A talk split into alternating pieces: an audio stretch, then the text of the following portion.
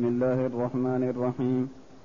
قال المؤلف رحمه الله تعالى فصل الشرط الثاني الآلة.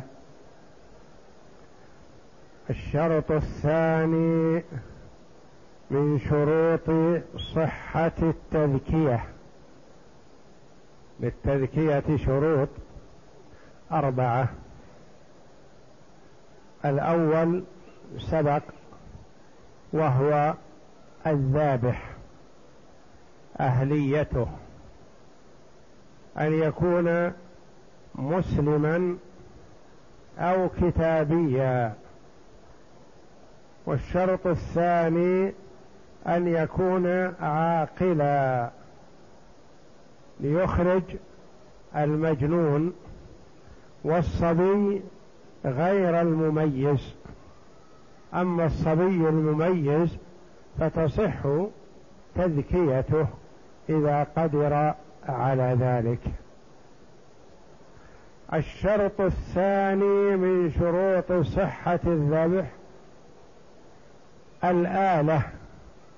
ماذا يشترط في الآلة التي يذبح بها؟ نعم. وهو أن يذبح بمحدد.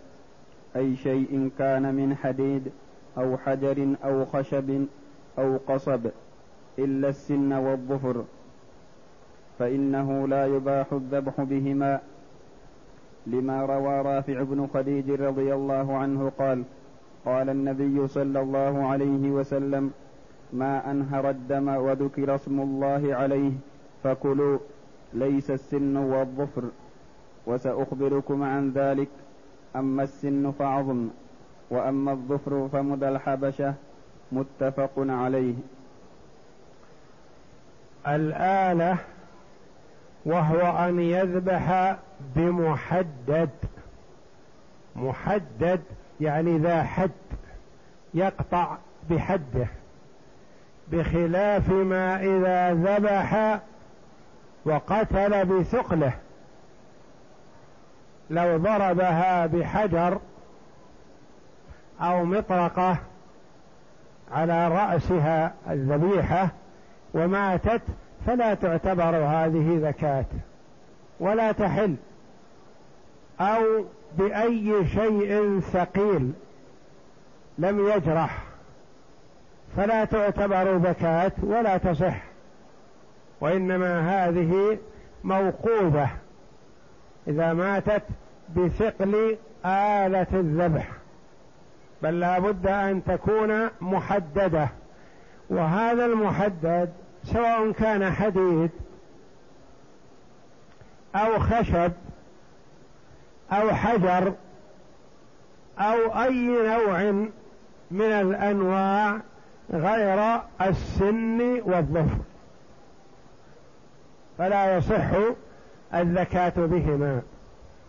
فمثلا لو مسك الطائر ونتف بظفريه عند مكان الذبح وسال الدم ما حل؟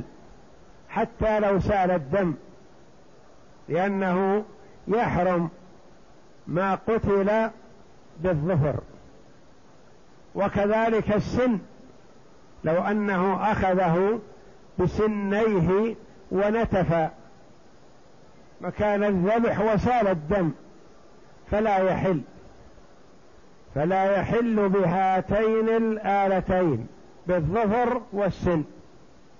يقول النبي صلى الله عليه وسلم وسأخبركم عن ذلك أما السن فعظم والعظم لا يجوز الذبح به. وأما الظفر فمدى الحبشة الكفار يذبحون بأظفارهم فنحن نخالفهم. فإن ذبح بعظم غير السن أبيح في ظاهر كلامه لدخوله في عموم اللفظ وعنه لا يباح لأن النبي صلى الله عليه وسلم علل تحريم الذبح بالسن لكونه عظما. فإن ذبح بعظم غير السن.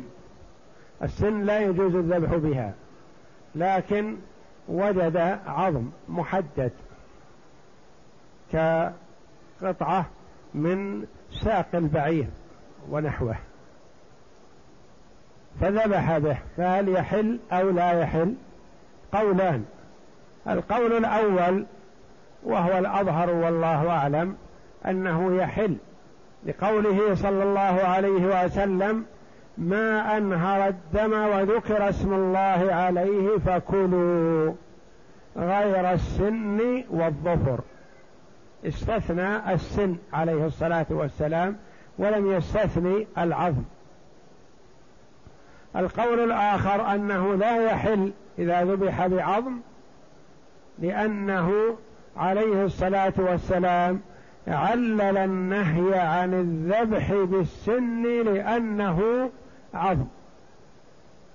ففي المسألة قولان. نعم.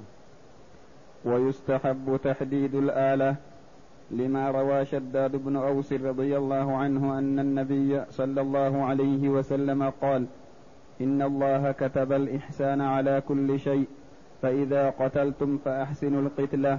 وإذا ذبحتم فأحسنوا الذبحة وليحد أحدكم شفرته وليرح ذبيحته. رواه مسلم. ويستحب تحديد الآلة يعني أن تكون الآلة محددة وأن يسنها بحجر ونحوه حتى تكون قاطعة لأنه كلما كانت الآلة أسرع في إزهاق الروح فهو أريح للذبيحة. لما روى شداد بن أوس أن النبي صلى الله عليه وسلم قال إن الله كتب الإحسان على كل شيء. يعني ينبغي للمرء في أي عمل يقوم به أن يحسنه ولا يتساهل فيه. دخل في صلاته يضبطها ويحسنها. وكما أمر يصلي صلاة مودع لأنه لا يدري هل يصلي بعدها صلاة أخرى أو لا أو يخترمه الأجل. إذا عمل أي عمل ينبغي للمرء أن يخلص فيه وأن يحسن فيه وأن يتقنه. إن الله كتب الإحسان على كل شيء فإذا قتلتم فأحسنوا القتلة. إذا أعطيت شخصا لتقتله قصاصا لأنه قتل. فاقتله قتلة حسنة. لا تعذبه ولا تنتف أصابعه. قبل ذلك تنتف أظافره ثم أصابعه ثم كذا ثم كذا. لا وإنما اقتلوا قتلة واحدة حسنة وأرحوا وإذا ذبحتم فأحسنوا الذبح. فأحسنوا الذبح. هذه الثابتة كما قال المحشي هي الثابتة في صحيح مسلم. وفي غير صحيح مسلم أحسن الذبحة يعني إذا ذبحت ذبيحة فأنجزها وأسرع فيها وسن الآلة. ولا تسن الآلة وهي تنظر لأن في هذا تعذيب لها وإيذا سن الآلة بخفا عنها ثم أتها واجزم عليها وأرحها وليحد أحدكم شفرته يحدها يعني يسنها تكون حادة سريعة. لتذبح في أسرع وقت ممكن. وليرح ذبيحته. لا يتعب الذبيحة يطيل عليها بل يسارع ولتكن الآلة حادة لينجزها. فصل الشرط الثالث أن يسمي الله لقول الله تعالى ولا تأكلوا مما لم يذكر اسم الله عليه. وحديث رافع فإن تركها عمدا لم تحل ذبيحته ذبيحته. وإن تركها سهوا حلت لما روى راشد بن سعد قال قال رسول الله صلى الله عليه وسلم ذبيحة المسلم حلال وإن لم يسم الله تعالى إذا لم يتعمد. أخرجه سعيد. وعنه لا تسقط التسمية في عمد ولا سهو للآية والخبر. وعنه لا تجب في الحالتين لما روي عن عائشة رضي الله عنها أن قوما قالوا يا رسول الله إن قوما من الأعراب يأتونا باللحم لا ندري أذكر اسم الله عليه أم لا قال سموا أنتم وكلوا رواه البخاري والمذهب الأول الشرط الثالث من شروط صحة التذكية أن يسمي الله تعالى عند الذبح أن يذكر اسم الله جل وعلا. فإن ذكر اسم غيره على الذبيحة حرمت وكفر هو. خرج من ملة الإسلام لأن الذبح عبادة. وصرفها لغير الله جل وعلا شرك أكبر مخرج من الملة. والله جل وعلا يقول قل أي قل يا محمد إن صلاتي ونسكي ومحياي ومماتي لله رب العالمين. قل إن صلاتي ونسكي ذبحي لله. فإن ذبح لغير الله أشرك. فصل لربك وانحر. قرن جل وعلا النحر مع الصلاة. كما أن الصلاة عبادة فكذلك النحر عبادة. وصرف النحر لغير الله شرك أكبر. بقي معنا إذا ترك التسمية عمدا أو تركها سهوا في المسألة أربعة أقوال. الأول أن التسمية تلزم ولا يجوز تركها إلا سهوا فإن تركها عمدا ما حلت الذبيحة. وإن تركها سهوا حلت الذبيحة. القول الآخر أنها تلزم التسمية فإن تركها عمدا أو سهوا حرمت الذبيحة. القول الثالث أنه إن ترك التسمية عمدا أو سهوا حلت الذبيحة فلا تلزم التسمية حينئذ. يقول أن يسمي الله تعالى لقوله تعالى ولا تأكلوا مما لم يذكر اسم الله عليه. فإذا ذكر اسم غير الله عليه فلا يحل ولا يؤكل بل هو حرام.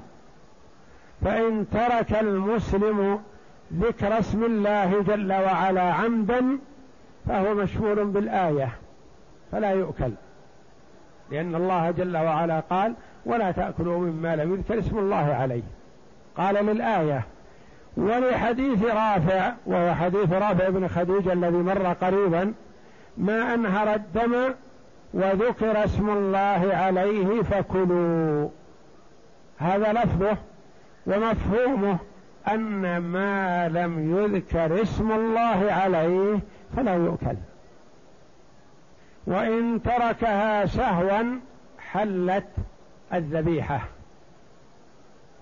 إذا لم يتعمد. لما روى شداد بن سعيد بن سعد قال قال رسول الله صلى الله عليه وسلم ذبيحة المسلم وهو الذي يشهد أن لا إله إلا الله وأن محمد رسول الله حلال وإن لم يسم إذا لم يتعمد فدل على أنه إذا ترك التسمية عمدا فليست الذبيحة بحلال. وعنه لا تسقط التسمية في عمد ولا سهو. للآية والخبر لا تأكلوا مما لم يذكر اسم الله عليه ولحديث رافع ابن خديج. وعنه لا تجب التسمية في الحالين. رواية عن الإمام أحمد أنه لو ترك التسمية عمدا أو تركها سهوا فالذبيحة حلال ما دام مسلما. وهذا القول ضعيف. استدل أصحاب هذا القول القول الأخير أنها تسقط عمدا وسهوا لما روي عن عائشة رضي الله عنها أن قوما قالوا يا رسول الله إن قوما من الأعراب يأتون باللحم. لا ندري أذكر اسم الله عليه أم لا. قال سموا أنتم وكلوا رواه البخاري. هذا الحديث صحيح لكنه ليس صريحا في الاستدلال على ما استدلوا به. لأن هذا الحديث ما دل بمفهومه على أنهم لم يذكروا اسم الله عليه لكن يقولون ما ندري. هؤلاء أعراب. لا ندري هل ذكروا أم لا. ما ليس لك هذا. ولا عليك. المهم أن تكون ذبيحة مسلم. ولا يلزم إذا أتاك المسلم بالذبيحة تقول تعال يا أخي أنت ذكرت الله عند ذبحه أو نسيت؟ وتأتي إلى كل جزار تريد أن تشتري منه اللحم فتقول أنت ذكرت اسم الله على ذبيحتك؟ لا يا أخي مسلم يبيع عليك شيئا فاشتره. يبيع عليك قماش مثلا تقول تعال يا أخي هذا القماش طاهر ولا نجس؟ أنت متأكد أنه ما مسته نجاسة؟ لا يا أخي ليس لك هذا. أنت عليك مما ظهر لك في المخالفة. علمت عن نجاسة هذا الثوب تعلم أنه نجس. علمت أن هذا الذابح ما ذكر اسم الله جل وعلا عمدا متعمد. فلا تأكل. فالحديث صريح وواضح وصحيح إلا أنه ليس صريحا في الاستدلال على عدم ذكر اسم الله جل وعلا لأنهم يقولون ليس عندهم فقه. ناس عراب يذبحون وليس عندهم فقه. لا ندري أذكر اسم الله أم لا. فقال النبي صلى الله عليه وسلم عليكم أنتم مما يهمكم إما أنتم مخاطبون به. أنتم إذا أردتم الأكل فسموا الله. يا غلام سم الله وكل بيمينك وكل مما يليك. فالتسمية أمر من النبي صلى الله عليه وسلم لكل آكل حتى للغلام. الغلام الصغير الذي يأكل مع النبي صلى الله عليه وسلم ابن أبي سلمة وأمه أم المؤمنين أم سلمة رضي الله عنها ورضي الله عن أبي سلمة كان يأكل مع النبي صلى الله عليه وسلم فكانت يده تطيش في الصحفة. يعني ما يأكل شيئا فشيئا وإنما تطيش يمينا وشمالا. فقال له النبي صلى الله عليه وسلم تعليما له ولكل مسلم صغيرا كان أو كبيرا. قال يا غلام سم الله وكل بيمينك وكل مما يليك. هذه آداب الأكل. جمعها النبي صلى الله عليه وسلم في هذه الكلمات المختصرة الثلاث التي هي من جوامع كلمه صلى الله عليه وسلم. سم الله أنت وكل بيمينك وكل مما يليك. فالأمر بالتسمية ليس معناه أنها تكفي عن الذبح. لا الذبح له حال لكن ذبح لك مسلم كل. وإن شك في تسمية الذابح حل. لحديث عائشة رضي الله عنها ولأن حال المسلم تحمل على الصحة كالذبح في المحل. وإن شك في تسمية الذابح حل. قد يقول المرء مثلا هذا الذابح أعرابي جاهل يمكن ما سمى الله أنا ما آكل. نقول لا يا أخي ما دام مسلم فلا تسأل عما خفي عليك. لحديث عائشة المتقدم الأعراب الذي يأتون باللحم قال سموا الله وكلوا أنتم. ولأن حال المسلم تحمل على الصحة في جميع أحواله يحمل على الصحة والصحيح. ولا تحمله على خلاف ذلك. على الخطأ احمله على ما هو صحيح هذا هو الأصل فيه. فإذا تبين لك الخطأ فانتبه له. كالذبح في المحل يعني محل الذبح كما سيأتينا. أنت شككت. لا تدري هو ذبحها مع جهة الذبح أو ذبحها من الخلف. أو ذبحها من المنحر مثلا أو ذبحها مع وسط الرقبة. نقول لا يهمك هذا ولا تنتبه له ولا تلتفت له. ما دام أنها ذبيحة مسلم فلا تسأل عن صفتها ولست مخاطب بهذا. كالذبح في المحل يعني شككت في الذبح في محل الذبح كما سيأتينا في الشرط الرابع. والتسمية قول بسم الله وإن كان بغير العربية وموضعها عند الذبح ويجوز تقديمها عليه بالزمن ليسير التسمية ما هي؟ يبينها المؤلف رحمه الله وهي أن تقول بسم الله. عربي يقول بسم الله. أعجمي لا يحسن هذه الكلمة ما يعرفها. يعرف بلغته. نقول يصح. حتى بغير العربية إذا أتى بهذا المعنى.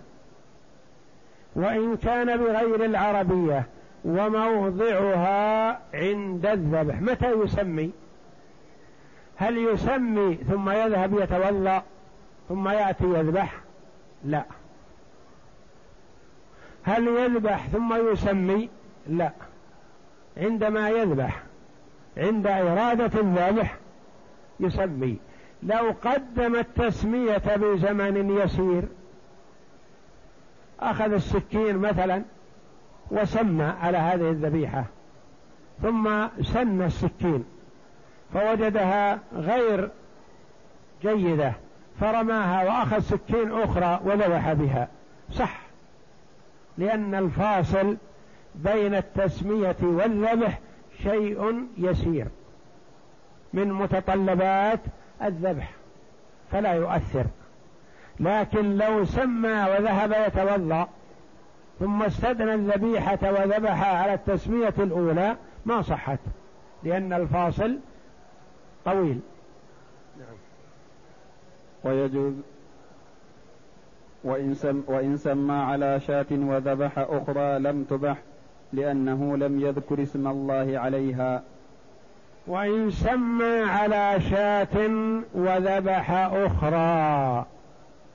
يعني أخذ شاة من الغنم ومسكها بيده وأراد توجيهها إلى القبلة وقال بسم الله يريد أن يذبح. فأتاه صاحب الغنم وقال لا لا هذه ليست هذه الذبيحة.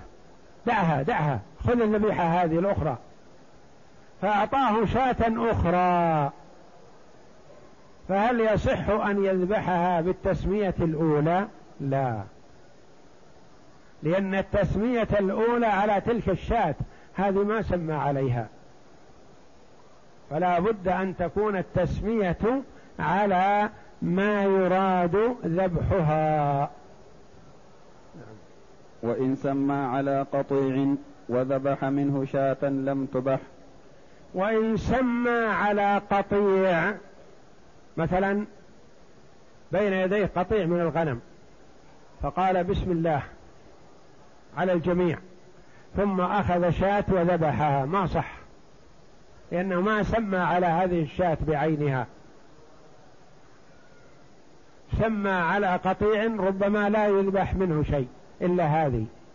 فما يكفي بل لا بد أن تكون التسمية على الذبيحة التي يراد ذبحها. وإن سمى على شاة ثم ألقى السكين وأخذ أخرى أو تحدث ثم ذبحها حلت لأنه سمى عليها. وإن سمى على شاة أخذ الشاة يريد ذبحها فقال بسم الله ومسكها. ثم نظر في السكين التي معه فرآها غير حديدة. فرماها وأخذ سكين أخرى وذبح بها. أو مسكها ليذبحها وقال بسم الله. ثم نظر إلى من حوله فقال أهي هذه التي يراد ذبحها أم غيرها؟ قالوا لا هذه. قال واحد آخر قال لا لا غير هذه. فقال الآخرون لا هذه أكيد. فذبحها صح لأن التسمية عليها والفاصل يسير في تبديل السكين أو التفاهم في الذبيحة أو نحو ذلك. هذا لا يؤثر. وتقوم وتقوم إشارة الأخرس مقام تسميته كسائر كسائر ما يعتبر فيه النطق. وتقوم إشارة الأخرس مقام التسمية. الأخرس مثلا ما يتكلم يقول بسم الله. لكنه يؤدي هذا المعنى بإشارة مثلا يرفع طرفه إلى السماء يرفع إصبعه إلى السماء يرفع يديه يتوجه إلى الله. أي إشارة تدل على أنه ذكر الله تكفي. كسائر أموره الأخرى مثلا هو يطلق زوجته بالإشارة. ما يستطيع ينطق ولا يفهم منه نطق. فتطلق زوجته منه وإن لم ينطق إذا أشار إشارة يفهمها من حوله. والقضاة يستعينون على إقرار الأخرس بمن يفهم إشارته. يأتي معه من أقاربه من أهله من أصدقائه من ذويه من يقول إشارة هذه نشهد أنها تدل على كذا فيأخذ بها القضاة. إشارة هذه تدل على أنه طلق زوجته طلقة واحدة مثلا. إشارة هذه تدل على أنه طلق زوجته بالثلاث. إشارته إشارته هذه تدل على أنه أقر أن عنده لفلان كذا ألف مثلا.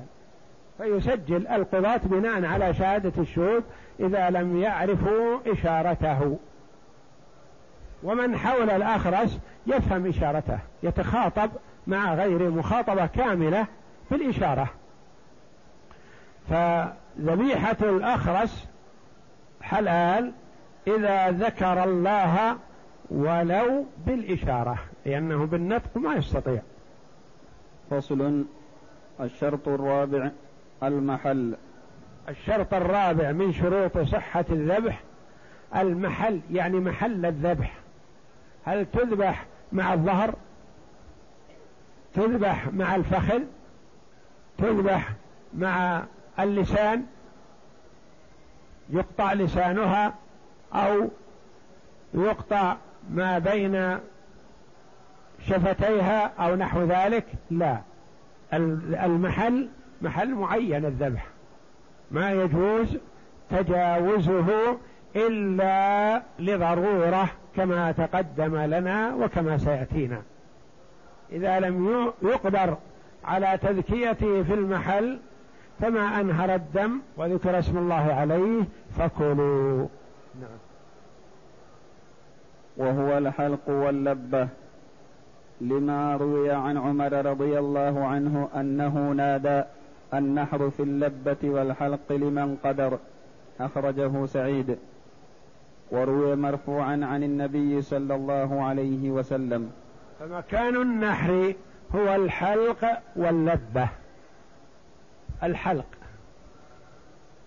وكله مكان للذبح والحمد لله. إن جعله فيما يقرب من الرأس فيسمى ذبح. وإن جعله فيما يقرب من الصدر فيسمى نحر. والإبل تنحر وما سواها يذبح. وإن نحر ما يذبح أو ذبح ما ينحر صح والحمد لله. إذا قوله رحمه الله الحلق واللبة يعني هذه الصفحة صفحة الحلق. أعلاه أو أسفله ما قرب من الرأس أو ما قرب من الصدر. هذا مكان الذبح. نعم. ويشترط قطع الحلقوم والمري وهما مجرى الطعام والنفس. يشترط قطع هذين الاثنين الحلقوم والمري وهما اللذان يجري معهما الطعام والنفس. وبعض العلماء اشترط قطع الودجين أو أحدهما وهما عرقان بجانبي العنق مجرى الدم. وعنه يشترط فرج الودجين أو أحدهما وهما عرقان محيطان بالحلقوم. لما روى أبو هريرة رضي الله عنه قال نهى رسول الله صلى الله عليه وسلم عن شريطة الشيطان وهي التي تذبح فيقطع الجلد ولا تفرى الأوداج. ثم تترك حتى تموت. رواه أبو داود. والأول أولى لأنه قطع ما لا تبقى الحياة معه في محل الذبح. يعني إذا قطع الحلقوم والمري حلت الذبيحة. والأفضل أن يقطع معها الودجين وهما عرقان بجانبي الرقبة. فإن لم يقطعهما معا فالأولى أن يقطع أحدهما. قول آخر أنه يشترط قطع الودجين أو أحدهما. قالوا إذا لم يقطع الودجين ولا واحدا منهما فلا تحل الذبيحة. لما؟ قال لأن النبي صلى الله عليه وسلم نهى عن شريطة الشيطان وهي التي تذبح فيقطع الجلد ولا تفرى الأوداد ثم تترك حتى تموت رواه أبو داود. شريطة الشيطان يعني إذا قطع الجلد. وفي هذا يكون تحسير بالبهيمة وإبطال وإبطاء لموتها. لأن هذا قاتل لكنه قتل بطيء فيعذبها ويفسد لحمها فلذا نهى عنه صلى الله عليه وسلم. والأفضل قطع الحلقوم والمري والودجين وجميع العروق القريبة من الرقبة. لأنها مجاري الدم. وكلما أنهر الدم بسرعة فإنه أطيب للذبيحة. يخرج الدم الفاسد. الدم المسفوح لأنه نجس فيخرج من الذبيحة. فيكون أطيب للحم واريح للذبيحة. ونحن مأمورون بذلك بالحرص على طيب اللحم وعلى إراحة الذبيحة. فالمبادرة بهذا وقطع جميع العروق لأن العروق المجتمعة في الرقبة قال بعض العلماء كل العروق التي في البدن لها اتصال بعروق الرقبة. فلو قطعت مثلا من الفخذ ما قطعت إلا شيء يسير من العروق.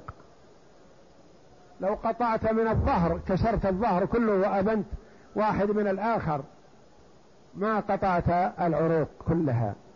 فالقطع مع الرقبة يجمع عروق البدن كلها سبحان الله العظيم. والأفضل أن يقطعها ولا يقطع الرقبة. أن يترك ما يبين الرأس من الجسد حتى تموت. فيقطع الحلقوم والمري والودجين والعروق التي حولهما ويتركها حتى تزهق روحها وحتى لا يكون بها حراك ثم يقطع الرأس. أما إن قطع الرأس قبل موتها موتة كاملة فهو حلال لكن يكره ذلك كما سيأتينا. وإن قطع الأوداج وحدها فينبغي أن تحل استدلالا بالحديث والمعنى. والأولى الأوداج تخرج الدم يخرج الدم من الذبيحة وتموت. والأولى قطع الجميع لأنه أوحى وأبلغ في سيلان الدم وتنظيف اللحم منه. فالأولى قطع الجميع يعني الحلقوم والمري والودجين والعروق التي حولهما لأن في هذا إراحة للذبيحة وإزهاق لروحها بسرعة وتطييب للحم بخروج الدم الفاسد منه. والله أعلم وصلى الله وسلم وبارك على عبد ورسول نبينا محمد وعلى آله وصحبه أجمعين.